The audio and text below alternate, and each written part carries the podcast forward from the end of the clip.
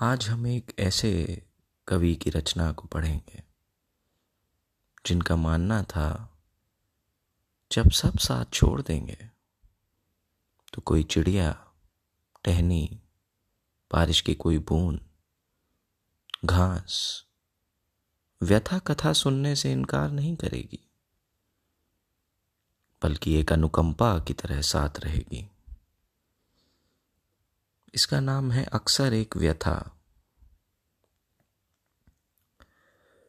अक्सर एक गंध मेरे पास से गुजर जाती है।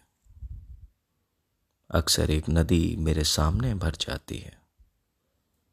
अक्सर एक नाव आकर तट से टकराती है। अक्सर एक लीक दूर पार से बुलाती है। मैं जहाँ होता हूँ वहीं पर बैठ जाता हूँ। अक्सर एक प्रतिमा धूल में बन जाती है। अक्सर चाँद जेब में पड़ा हुआ मिलता है। सूरज को गिलहरी पेड़ पर बैठी खाती है। अक्सर दुनिया मटक का दाना हो जाती है।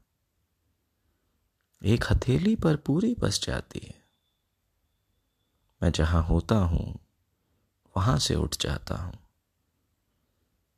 अक्सर रात चींटी सी रेंगती हुई आती है। अक्सर एक हँसी, ठंडी हवा सी चलती है। अक्सर एक दृष्टि कंटोप सा लगाती है।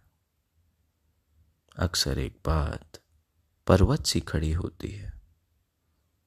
अक्सर एक खामोशी मुझे कपड़े पहनाती है। मैं जहाँ होता हूँ वहाँ से चल पड़ता हूँ।